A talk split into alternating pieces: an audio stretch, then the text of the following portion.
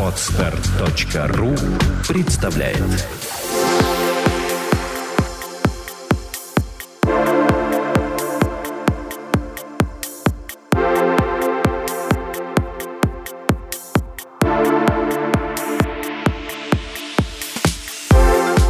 Добрый день, дорогие слушатели! С вами подкаст «Психология, мифы и реальность», его бессменная ведущая Александра Иванова и Андрей Копецкий. Здравствуйте! Сегодня у нас очередной блиц ответов на ваши вопросы. Начнем мы с двух вопросов, на которые мы еще даже не отвечали ни на одном паблике. Они вот пришли буквально на днях. У нас в связи с новогодней суматохой не было времени ответить, и вот мы хотим сразу с них. Можно начинать? Да, пожалуйста. Выдали замуж. С первого дня измены, оскорбления, безразличия. Со временем он немного изменился, но все равно интересовали гламурные девушки. Говорил, что любит. Бил еще. Есть сын. Развелась. Все обвиняют меня и называют эгоисткой. Знаю, что не буду счастлива с ним. Как избавиться от страха, что могу пожалеть об этом? Судя по тому, что написано, хуже уже не будет. Судя по всему, этой женщине развод – благо. Вот для нее развод – благо. И если она эту мысль усвоит, хотя как усвоить эту мысль? Повторять. Вот найти, что хорошего приобрела она в связи с разводом. Вот что хорошего.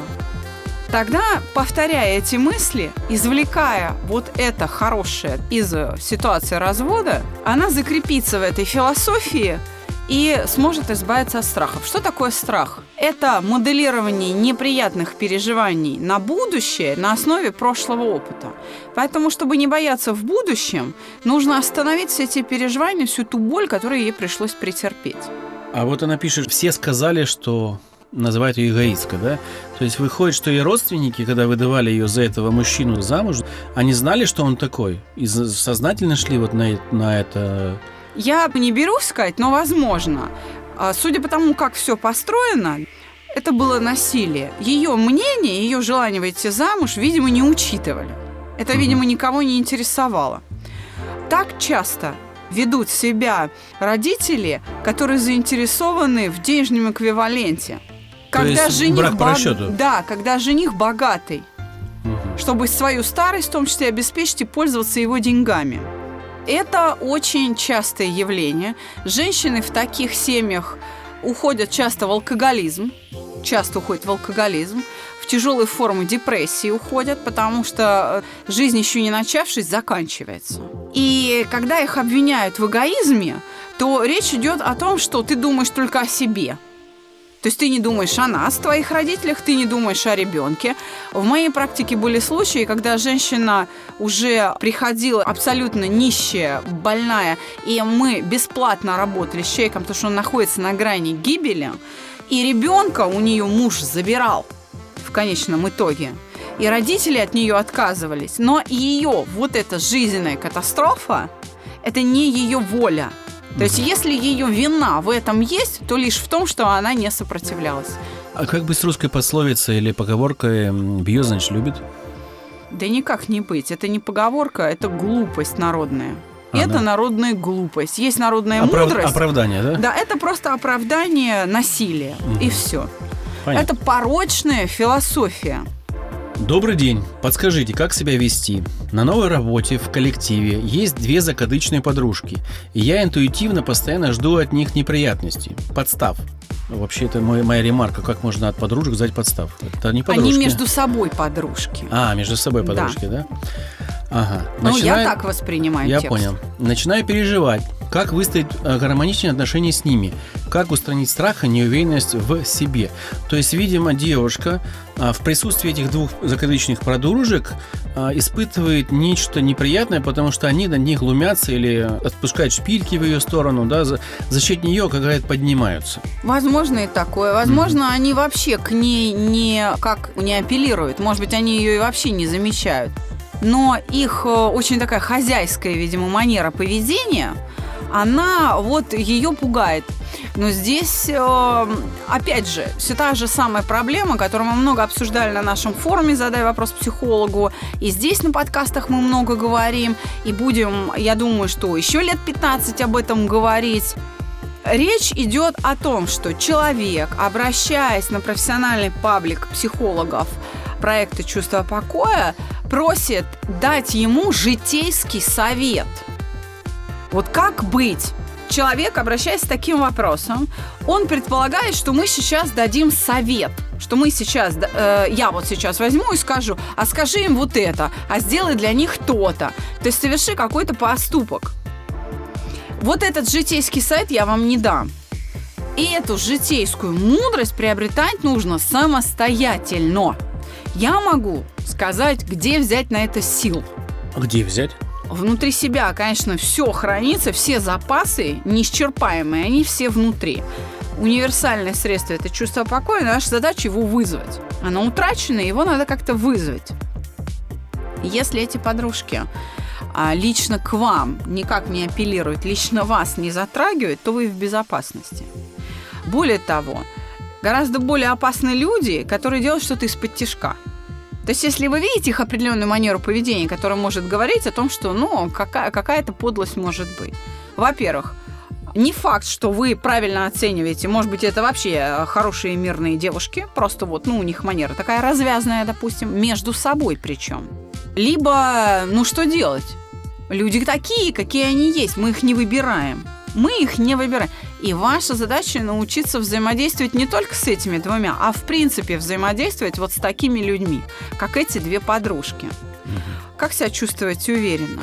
Но если они подтрунивают, подшучивают, нужно работать над стыдом. Здесь можно порекомендовать познакомиться с лекцией Юрия Михайловича Орлова о стыде и комплексе неполноценности и поработать с этим переживанием. То есть принять себя такой, какая ты есть. Сомкнуть вот эту разницу между тем, какой я хочу быть, и тем, какая я есть. Ослабить эти ожидания к себе. И это принесет долгожданное чувство покоя. Чем меньше стыда, тем выше уровень успокоения, тем больше уверенность в себе. Вот, собственно, такая... Но я бы задал девушке, на самом деле, еще дополнительный вопрос с точки зрения ее понимания поведения этих девушек, как они ведут себя по отдельности. Это безусловно. Вопросы люди понять, так ставят, да. Люди так ставят вопросы, что мы вынуждены отвечать на поставленный вопрос. Но, мои дорогие радиослушатели, вы часто неадекватно оцениваете происходящее. Вы преувеличиваете то зло, которое несут окружающие вам люди. Я таких людей называю начальник паники. Понятно. Ну, мы это без обиды. Ну, подумайте, что вы вполне можете быть начальником паники. А мы, как специалисты проекта, вынуждены на это опираться. И, конечно, ваши родные, услышав наш ответ или прочитав наш ответ, скажут, да, этот психолог ничего не стоит, он ничего не понимает. Да, конечно, но мы же слепы, понимаете? Мы опираемся ровно на тот текст, 300 символов, которые приходят на СКФ. К начальнику паники у нас вот сейчас в студии был разговор, да, с молодым человеком, который говорит, что моя жена гневается. Помнишь, да? А я ему говорю, что надо начинать с тебя работать, а не с жены. Он удивлен, как, почему это? Она же гневается. Потому что ее гнев – это реакция на твое поведение. Ты вызываешь к жизни этот гнев.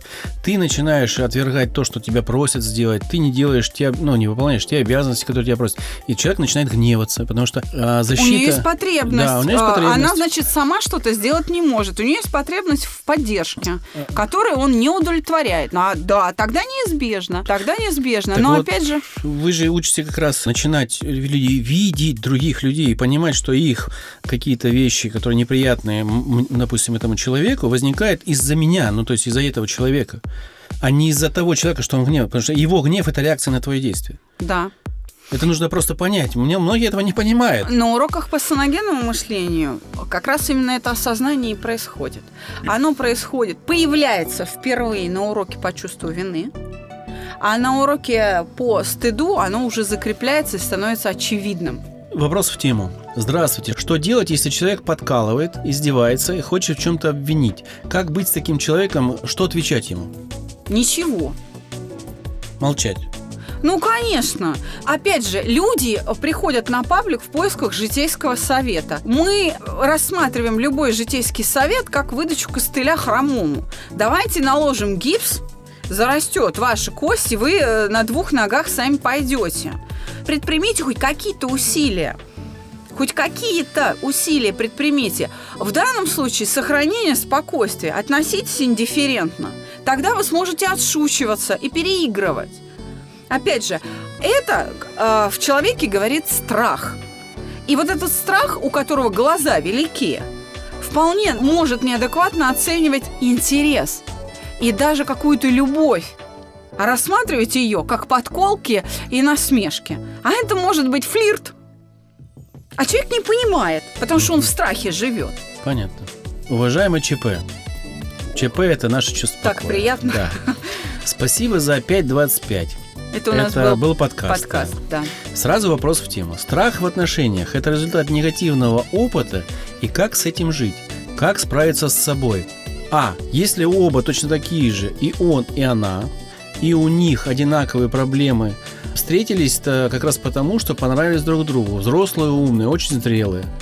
Но, видимо, с Б нету. Ну, видимо, речь идет о том, что и один боится, и другая боится. И вот они понравились друг другу, и что делать? Да, вот, да, я понял, да. Ну, так и хочется ответить, как в предыдущем вопросе, подколкой какой-то. Бойтесь дальше. Бойтесь сильнее, возможно, это вам поможет. Что делать?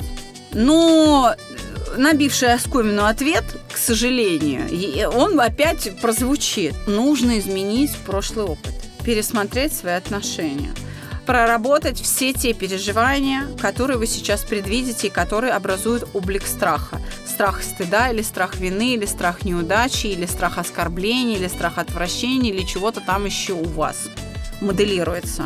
Чтобы не предвидеть это все, нужно это все проработать. Нужно проработать свои обиды, оскорбления, зависть, стыд и так далее, и так далее. Желательно вместе. Вы знаете, можно, в принципе, за счет одного человека идти, если они оба в более-менее адекватном состоянии находятся. То есть, если кто-то из них не рыдает каждый день и не напивается до смерти, пытаясь заглушить свое состояние. То есть, если это люди, ну, среднестатистические и относительно здоровые, так скажем, то, конечно, за счет ресурса лишь одного человека можно выровнять ситуацию. Можно изменить радикально жизнь обоих и наладить эти отношения. Если оба находятся в тяжелом неврозе, то этим отношениям, ну, прожить пару недель в лучшем случае. И то виртуально в головах у каждого. Угу. Фактически там на телефоне, смс-ках и все. Опять же, вы понимаете, что бы вы ни спрашивали, центральный пункт нашего обсуждения – это переживание. Как справиться с переживанием? Хорошенько подумать. Изменить ход мысли. Как изменить ход мысли? Это просто вот по желанию вашему не произойдет. Этому нужно учиться. Нужно вникать в эту философию. Нужно специальные меры принимать. Мы на подкастах, если здесь косьми ляжем, понимаете, Андрей может включить сейчас видеокамеру, я спляжу здесь цыганочку с выходом, хотите алисетинскую лезгинку, хотите, я вам шо, арагонскую хоту я вам спляшу, русский хоровод. Умею все это реально плясать, потому что и на кремлевских елках, будучи ребенком, выступала и получала зарплату. Я профессиональная танцовщица, нет проблем. Сиртаки, цыганский танец, все что угодно. Я здесь спляшу и неоднократно, но у вас, без вашего участия, результат не возникнет. Вопросы из области, а как сделать так, чтобы не бояться? Мы уже сказали, перестать предвидеть в будущем вот эти переживания. Чтобы их перестать предвидеть, нужно их из прошлого опыта удалить. Извлекайте страх оскорбления, если вас оскорбляли. Само оскорбление извлеките, как это было реально в опыте, и простите человека.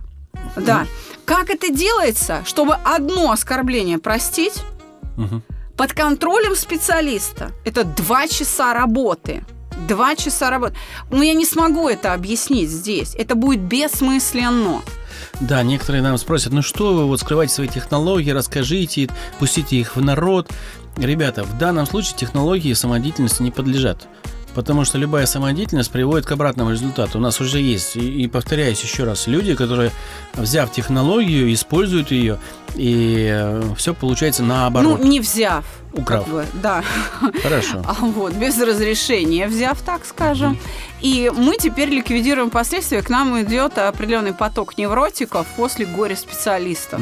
Да. И еще, вы знаете, что был комментарий под этим подкастом. Девушка написала, я так и не поняла, как же избавиться от страха отношений. Так переслушайте подкаст 2-3 раза. Тем подкастное вещание отличается от ТФМ. Я ей ответил, что вкратце надо переработать страх, угасить его. Если подробно, вот форум, и здесь все вопросы написаны. После чего человек на следующий день записался на курс. Это очень приятно. Мы специально выбрали подкастное вещание сетевое, чтобы вы могли переслушивать, скачивать и, в общем, как-то еще раз обдумывать. Да. Это и подсказки. У нас есть подкасты по эмоциям: обида, вина, стыд, страх, гнев. Переслушивайте их. Мы специально эти шпаргалки для вас записали. Еще раз напоминаю, что сервис Ask.fm на сегодняшний день он работает уже в режиме. Мы постим ссылки на... В пассивном режиме. Заработал наш форум, где систематизировались все вопросы, где работает поиск. Они разбиты по темам. 580 ответов там размещено. Мы сделали вкладочку «Анонимные вопросы», где не нужна регистрация. Вы можете зарегистрироваться и получать уведомление, что на ваш вопрос ответили. Можете не регистрироваться. Но тогда вам придется обновлять просто страничку, там в закладочку куда-то ее поставить и видеть, чтобы увидеть ответ. Так вот, адрес этого форума звучит так: задай вопрос психологу, одним словом, без пробелов, .forum2x2.ru. Мы адрес обязательно под каждым подкастом сейчас будем выкладывать, поэтому следите и заходите, и задавайте свои вопросы туда.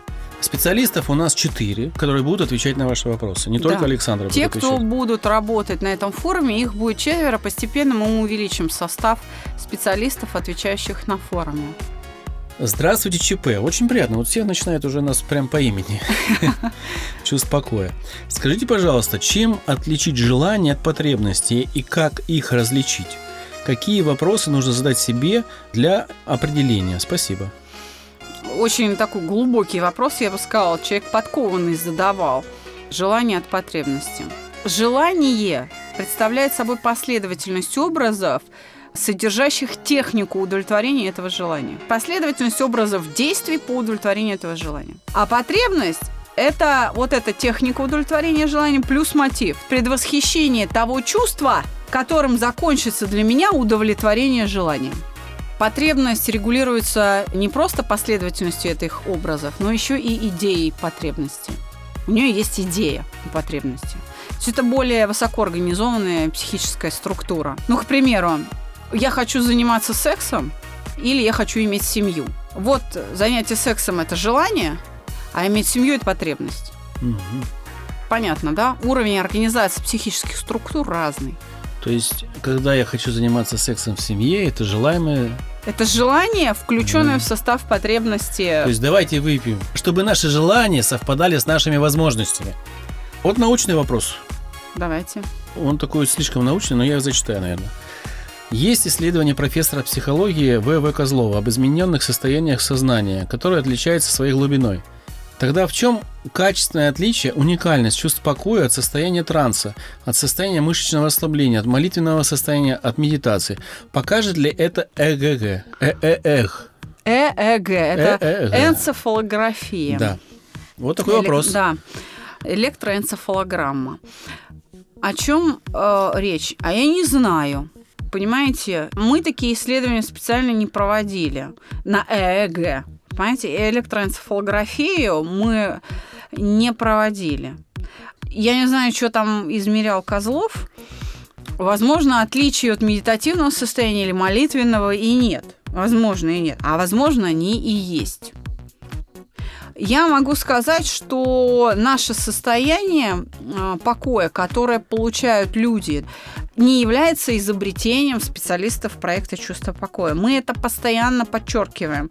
И везде у нас об этом написано, черным по белому. И везде мы об этом вслух говорим на каждой группе и каждому персональщику, кто приходит. Чувство покоя, которое возникает в результате наших упражнений, не является изобретением проекта «Чувство покоя». Под словом «Чувство покоя» мы понимаем последовательность из 62 команд, которые вас туда отправят, в это состояние. Чувство покоя – это технологический модуль, инструкция, следуя устным операциям, которые называет вам ведущий специалист. вы можете вызвать в себе требуемое состояние.